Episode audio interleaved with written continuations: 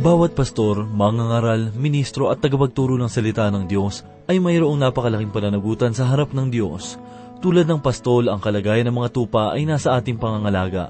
Ang tanong lamang na dapat nating sagutin na may katapatan ay, anong katangian ko bilang pastol? Suriin natin ang ating sarili sa pamamagitan ng mensahe na ating matatagpuan sa ikalabing isang kabanata ng Zacarias, talatang 7 hanggang 17, at ito po ang mensaheng ating pagbubulay-bulayin sa oras na ito, dito lamang po sa ating programang, Ang Paglalakbay.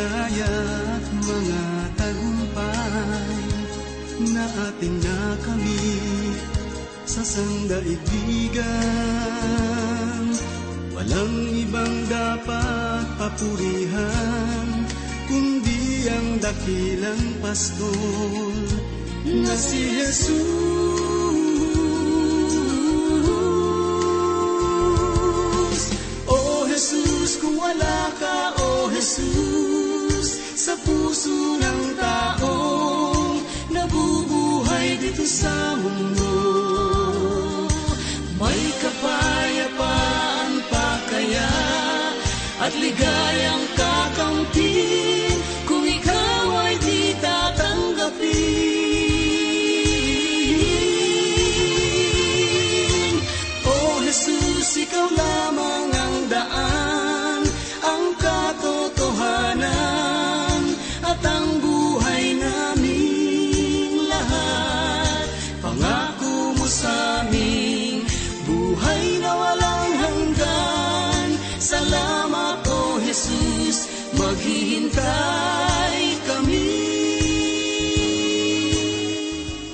Isang mapagpalang araw ang sumainyo mga kaibigan at tagapakinig ng ating palatuntunan.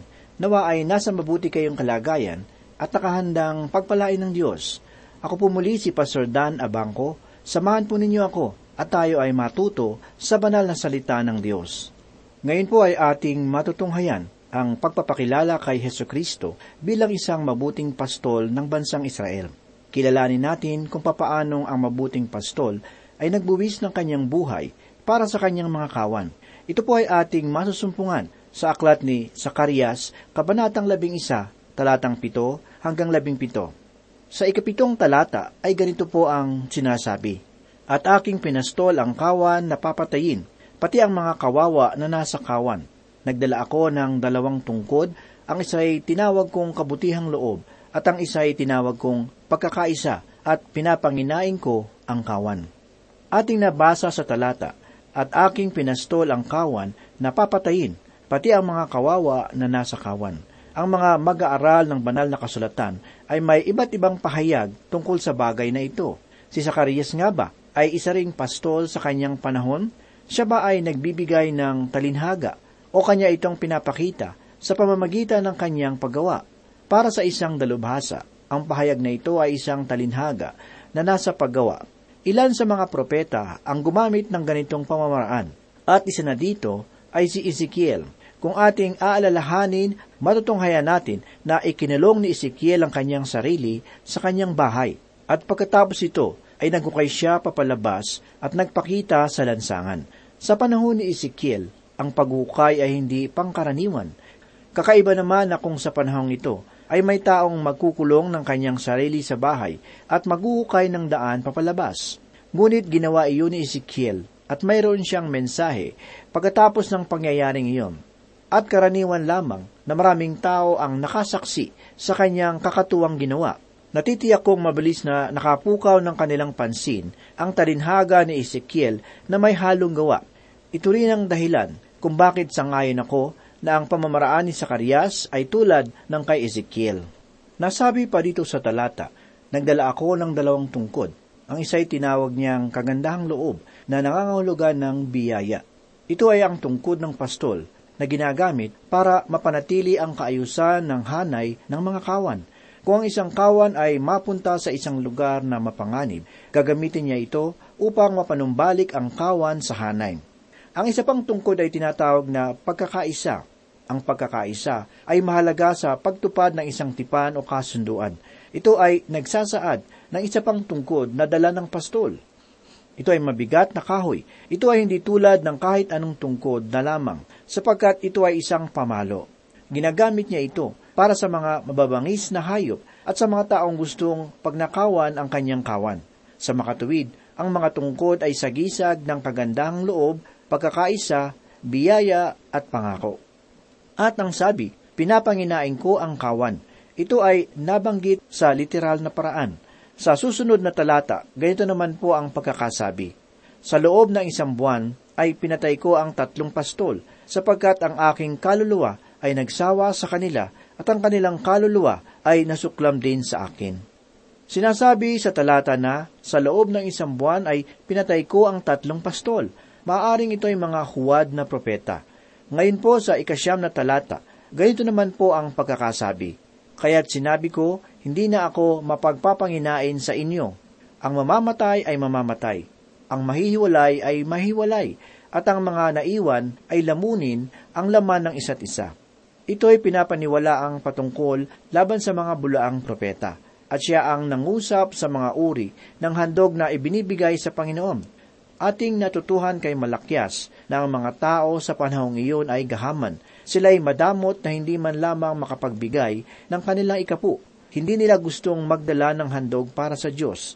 Kapag ang isang lalaki ay mayroong matandang sakiting baka, sasabihin niya sa kanyang mga kasambahay na madali itong ihandog sa templo, sa altar, at patayin itong madali bago pa ito mawala ng buhay.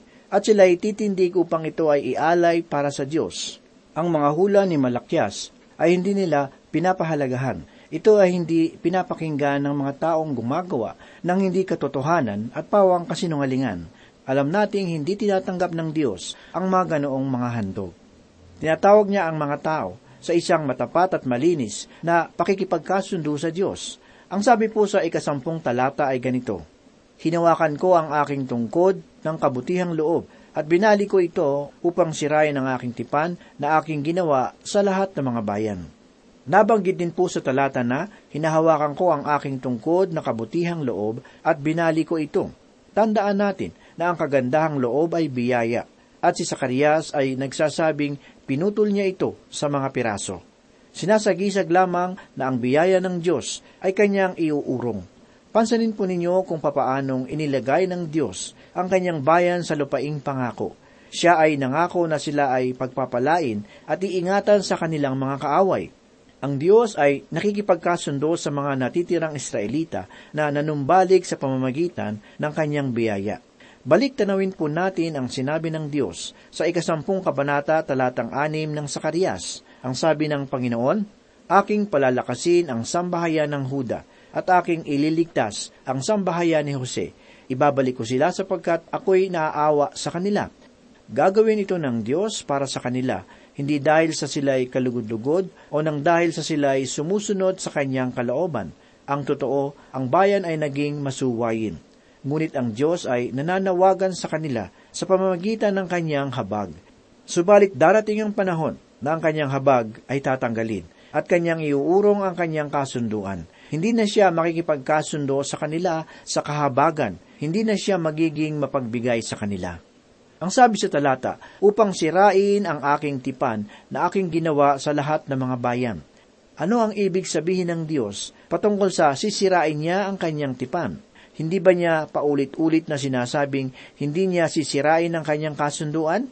Ngayon, dapat nating maunawaan ang pagkakaiba sa kasunduang kondisyonal at hindi kondisyonal na pakikipagkatipan. Ngayon, dapat nating maunawaan ang pagkakaiba sa kasunduang kondisyonal at hindi kondisyonal na pakikipagtipan. Hindi sinisira ng Diyos ang walang kondisyon na tipan. Ngunit ang kondisyonal na pakikipagkatipan ay nakasalig sa kung ano ang gagawin ng isang tao. Sa gayon ang tipan sa talatang ito ay kondisyonal. Nangako ang Diyos na sila iingatan, ngunit ito ay nakasalig sa kanilang pagsunod. Kung sila ay susuway, kanyang tatanggalin ang pag-iingat sa kanila laban sa mga kaaway. Sa ganitong dahilan, sinisira ng Diyos ang kanyang pakikipagtipan. Mayroong tayong halimbawa para rito sa bagong tipan. Isang halimbawa ang pangako ng Diyos na ating mababasa sa ikalabing apat na kabanata ng Juan talatang labing apat. Ang sabi ng Panginoong Hesus, Kung kayo'y humihingi ng anuman sa pangalan ko, ay gagawin ko.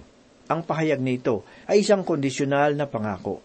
May isang kwento tungkol sa isang pastor na nagpahayag patungkol sa bahaging ito ng kasulatan. Pagkatapos ng programa ay nilapitan siya ng isang babae na nagalit dahil sa kanyang mensahe. Ang sabi ng babae, ang lakas naman ng loob mong sabihin na anumang bagay na aking hilingin sa pangalan ni Jesus ay kanyang ibibigay. Hindi maunawaan ng pastor ang dahilan kung bakit ito ang nasabi ng babae. Kaya naman kinausap niya ito at natuklasan niyang kamakailan lamang ay naospital ang ama ng babaeng iyon. Ang babae ay magdamag na lumuhod at nanalangin sa pangalan ni Jesus. Ngunit dumating na lamang ang doktor sa kanya at nagulat na patay na ang kanyang ama. Ito ang dahilan kung bakit hindi siya naniniwalang tumutupad ang Diyos sa kanyang pangako. Ipinagpatuloy ng pastor ang pakikipag-usap sa babae. Tinanong niya ito kung nabasa ba nito ang talatang nagsasabi na kung ako'y inyong minamahal at tutuparin ninyo ang aking mga utos. Ang sabi ng pastor, ang sabi pa ng pastor, kung makakita ka ng isang sulat na para sa isang tao, sasabihin mo ba na para sa iyo ang mensahe roon? Ang sagot ng babae, hindi. Patuloy pa ng pastor, noong sinabi ng Panginoong Hesus na kung ako ay inyong minamahal, ay tutuparin ninyo ang aking mga utos. Buong tapat mo ba itong nagawa? Hindi nakasagot ang babae. Ang sabi ng pastor, ang pag-angkin ng isang bagay na hindi naman para sa iyo ay hindi mabuti.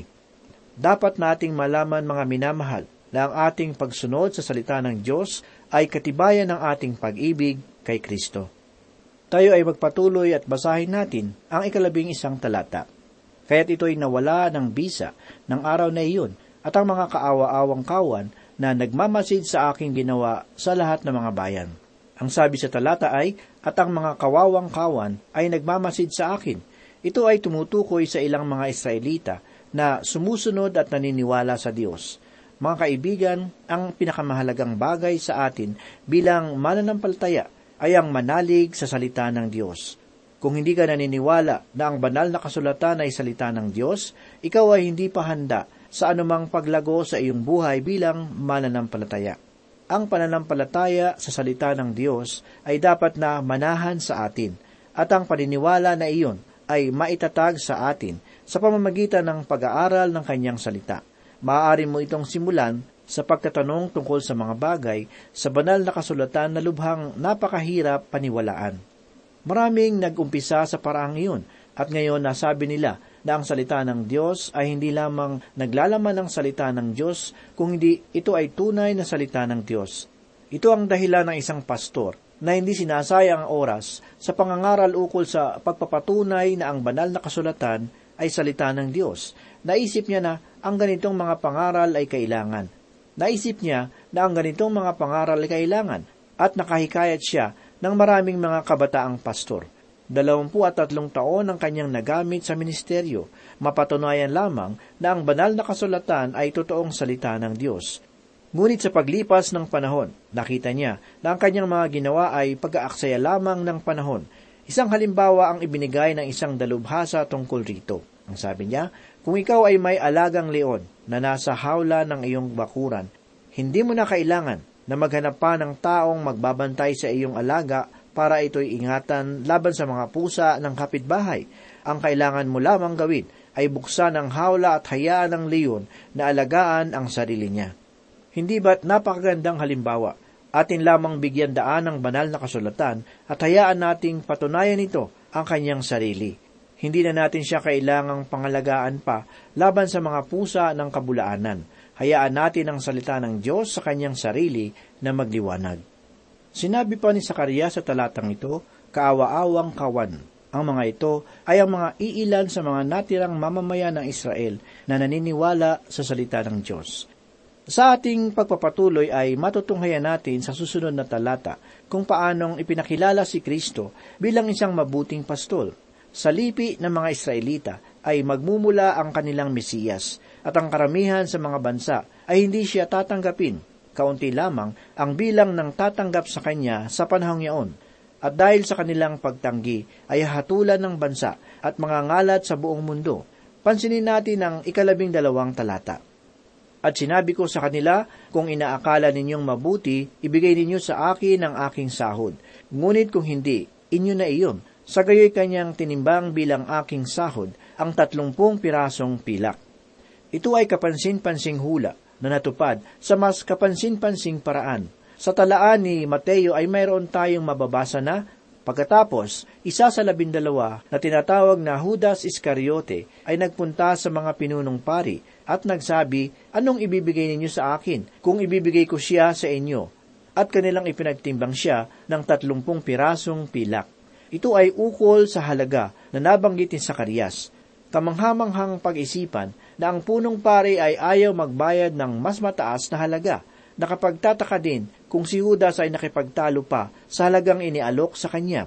Hindi nga ba't sinabi sa talata na at sila'y nagtimbang ng aking halaga at ito'y tatlumpung pirasong pilak. Doon naman sa Mateo, Kabanatang 27, talatang siyam hanggang sampu, mayroon pang nakaagaw ng aking pansin. Ang sabi sa talata, Kaya't natupad ang sinasabi sa pamamagitan ng propetang Jeremias na sinabi at kinuha nila ang tatlumpung pirasong pilak ang halaga niya na itinuring ang halaga na kanyang itinuring sa mga anak ni Israel at ibinigay nila ang mga iyon para sa bukid ng magpapalayok gaya ng iniutos sa akin ng Panginoon. Mababasa mo ang hulad na ito sa aklat ni Jeremias, kabanatang 18, talatang 1 hanggang 4, at totoong makikita din ito sa aklat ni Sakarias, kabanatang 11, talatang 12 hanggang 13. Ito ay ipinangalan kay Jeremias sapagkat sa panahon ni Jesus ay ito ang unang aklat sa mga aklat ng mga propeta. At ang tagpong iyon ay napagkilanlan sa pamamagitan ng unang aklat na iyaon. Sabi naman po sa ikalabing tatlong talata, Pagkatapos sinabi ng Panginoon sa akin, Ihagis mo sa magpapalayok ang mainam na halaga na inihalaga ko sa kanila, kaya't aking kinuha ang tatlumpung pirasong pilak at inihagis ito sa magpapalayok sa bahay ng Panginoon. Sabi sa talata, ang mainam na halaga. Ito ay minsan nang sinalin sa salitang makadiyos na halaga o kaya naman ay sa salitang kakatuwang halaga. Sinabi pa sa talata na inihalaga sa akin, kaibigan, tatlumpung pirasong pilak. Pansinin ninyo, sila ay nagbayad ng kaunti para kay Jesus hindi nila gustong magbayad kay Jesus ng milyong-milyong halaga upang siya ay mapasa kanila. Sila ay nagbigay lamang ng tatlumpong pirasong pilak. Mga kaibigan, ang Panginoong Hesus ay matagal nang nagtatrabaho sa bukid ng magpapalayok sa loob ng napakahabang panahon. Kanya itong binili, ngunit hindi sa pamamagitan ng tatlumpong pirasong pilak. Binayaran niya iyon ng buong halaga, higit pa sa halaga ng ginto at pilak kundi sa pamamagitan ng kanyang dugo. Binayaran niya ito ng may halaga at malaking halaga upang bilhin ang lumang mundo na ating kinabibilangan. Isang daigdig na puno ng kasawian ng isip, puso at buhay. Ang dakilang magpapalayok ang Panginoong Hesus ay kumuha ng luwad na itinapon na, inilagay ang hulmahan ng katayuan at hinubog sa isang sisidlan ng pagpapahalaga. Tayo ang luwad, si Jesus ang magpapalayo at maging sa panahong ito na siya ay patuloy na tinatanggi at maging sa panahong ito na siya ay patuloy na tinatanggihan, siya pa rin ay nagtatrabaho sa lupain ng magpapalayo.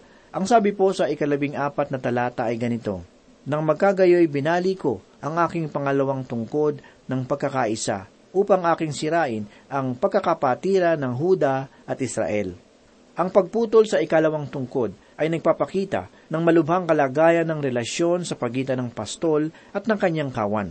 Maaring ang Diyos, sa pamamagitan ng krus ni Kristo, ay nagsabi sa Israel, Noong ako'y inyong ipagbili at ipinamigay sa mga kamay ng hintil upang ipako sa krus, nilimot ko na ang aking pangako. Si Tito na isang Romano ay pupunta dito at kayo'y pangangalatin sa mundo. Dumating ang Mesiyas, ngunit itinakwil siya ng Israel Bunga nito, ang bayan ay nangalat sa buong mundo. Sa mga susunod na talata ay ipapakilala ang hangal na pastol. Pansining mabuti kung anong uri ng pagkatao mayroon ang hangal na pastol na ito. Ang sabi sa Sakarias, Kabanatang 11, talatang 15 ay ganito, Sinabi sa akin ng Panginoon, magdala kang muli ng kasangkapan ng isang walang kabuluhang pastol. Sa talatang ito ay nagpapakita si Sakarias ng talinhaga na kanyang isinagawa. Ngayon, kukunin niyang muli ang mga kagamitan ng isang pastol. Sa susunod namang talata ay ganito ang pagkakasabi, Sapagkat narito, ako ngayon maglalagay ng isang pastol sa lupain na hindi nagmamalasakit sa mga nawala. Sapagkat narito, ako ngayon maglalagay ng isang pastol sa lupain na hindi nagmamalasakit sa mga nawawala. Nihahanapin man ang naliligaw, ni pagagalingin ang mga pilay, ni pakakainin ang mga malulusog, kundi kanyang lalamunin ang laman at lulurayin pati ang kanilang mga kuko. Ipinakikilala na ni Sakarias ang mabuting pastol na ipinagbili sa tatlumpung pirasong pilak, ibinigay sa kanyang kaaway at pinako sa krus ng mga Romano. Ngunit ang krus ang siyang naging tansong altar kung saan ang tupa ng Diyos ay inialay upang alisin ang kasalanan sa mundo. Ngayon, ipinakikilala ni Sakarias ang hangal na pastol na darating din sa kasaysayan kinalaunan. Mayroong pagitan ng panahon sa pagdating ni Kristo at ang mga antikristo Ngunit iyon ay hindi na nabigyan diin pa ni Sakarias. Siya ay nagbibigay ng hula ukol sa mga natirang lipin ng Israel na bumalik sa Palestina galing sa pagkakabihag sa Babylonia. Kung sa tingin ninyo na siya ay nagpapatukoy sa iglesia, ay nagkakamali po kayo. Ang hangal na pastol ay darating pagkatapos na ang iglesia ay kunin mula sa daigdig. Pansinin po ninyo kung paano pinakikitunguhan ng Antikristo ang bansang Israel. Siya ay hindi nagmamalasakit sa mga nawawala, ni hahanapin man ang naliligaw, ni pagagalingin ang mga pilay, ni pakakainin ang mga malulusog, kundi kanyang lalamunin ang laman ng matataba at lulurayin pati ang kanilang mga kuko. Kanyang gugupitan ang mga tupa at papatayin bilang kanyang pagkain. Ito ay kabaliktaran ng mabuting pastol na namatay para sa kanyang mga tupa. Sabi ng Panginoong Hesus sa ikalimang kabanata ng Juan talatang apat na at tatlo ay ganito, Naparito ako sa pangalan ng aking ama, at hindi ninyo ako tinanggap. Kung iba ang pumarito sa kanyang sariling pangalan, iyon ang inyong tatanggapin. Sabi ng isang pastor, dapat daw tayong lumayo sa anumang larawan ng Antikristo dahil walang sinuman o anuman ang nakakaalam ng kanyang pagkatao. Ngunit ang ating panahon ngayon ay puno na ng mga hinog na mga Antikristo. Gayun din naman, hindi sinabi ni Sakarias na darating ang Antikristo sa maikling panahon. Gayun din naman, hindi sinabi ni Sakarias na darating ang Antikristo sa maikling panahon. Sa kadahilan ng hindi niya talaga alam, ang Diyos lamang ang nakakaalam. Ngunit tahasan niyang sinabi na kung ang taong iyon ay magpapakita na may tamang paniniwala ang taong makapagbibigay ng kapayapaan sa mundo at magbibigay ng kaayusan sa kabila ng kaguluhan at magdadala ng kasaganaan, ang mundo ay tatanggapin siya ng bukas palad. At sa tingin ba ninyo, ay tatanungin ng mundo kung sa langit o sa impyerno siya nang galing? Hindi ko alam kung nais pa ng mga taong malaman kung saan siya nanggaling. Sa panahon natin ngayon, ang lahat ng uri ng pamamalakad sa pamahalaan ay katanggap-tanggap na ang mundo ay hindi pinagpapala ng magaling na pinuno at natitiyak ko na pati ang ating bansa. Handa na tayo sa pagdating ng Antikristo. Maaring malapit na ang kanyang pagdating sapagkat tayo ay nasa tamang panahon na para siya ay dumating. Sa sumusunod na talata ay ito naman po ang sinasabi. Kahabag-habag ang walang kabuluhang pastol na nagiiwan ng kawan. Ang tabak ay darating sa kanyang kamay at ang kanyang kanang mata ay lubos na magdidilim. Ang Antikristo rito ay tinatawag na walang kabuluhang pastol, na ang ibig sabihin ay walang halagang pastol. Hindi siya mabuti, wala siyang halaga, at siya ay magaling na mandaraya. Mga kaibigan, si Kristo ang ating mabuting pastol na nagbuwis ng kanyang buhay para sa atin. Binayaran niya ito ng buong halaga upang makasama niya sa susunod pang buhay. Huwag tayong magpapadaya sa demonyo. Tandaan natin, na si Satanas ay nariyan lamang upang dayain ang sinuman sa atin. Totoong tayo ay binigyan ng Diyos ukol sa sariling kagustuhan, ang malayang pagpili. Ngunit tayo ba ay pipili pa ng iba? Pipiliin pa ba natin ang Diablo na siyang ang kayang magbigay ng panandaliang kapayapaan, kayusan at kasaganahan sa ating buhay? Ngunit ating tandaan, ang ginawa ni Kristo na nagbigay ng sariling buhay, hindi lamang para ikaw ay magkaroon ng panandaliang kapayapaan sa buhay. Siya ay nagbayad ng buong halaga para buo mo ring maranasan ang tunay na kapayapaan na nasa Kanya. Manalangin po tayo.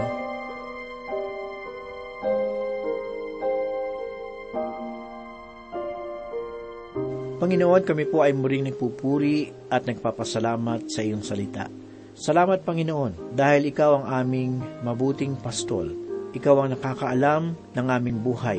Ikaw ang namatay para sa amin. Ikaw ang nagpatawad ng aming mga kasalanan.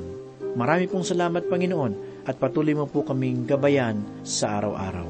Ito po ang aming samot dalangin sa pangalan ni Jesus. Amen.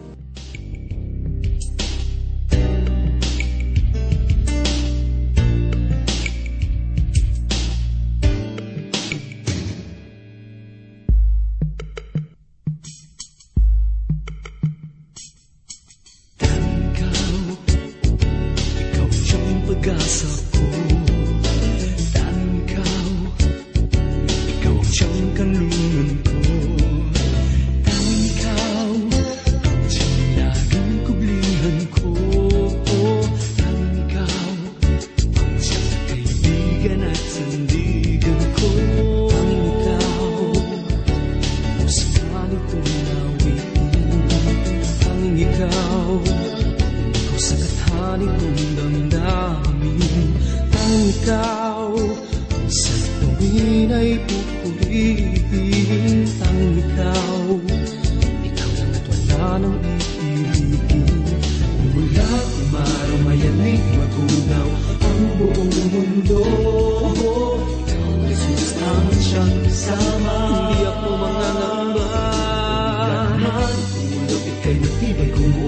Di mawawalan ng loob.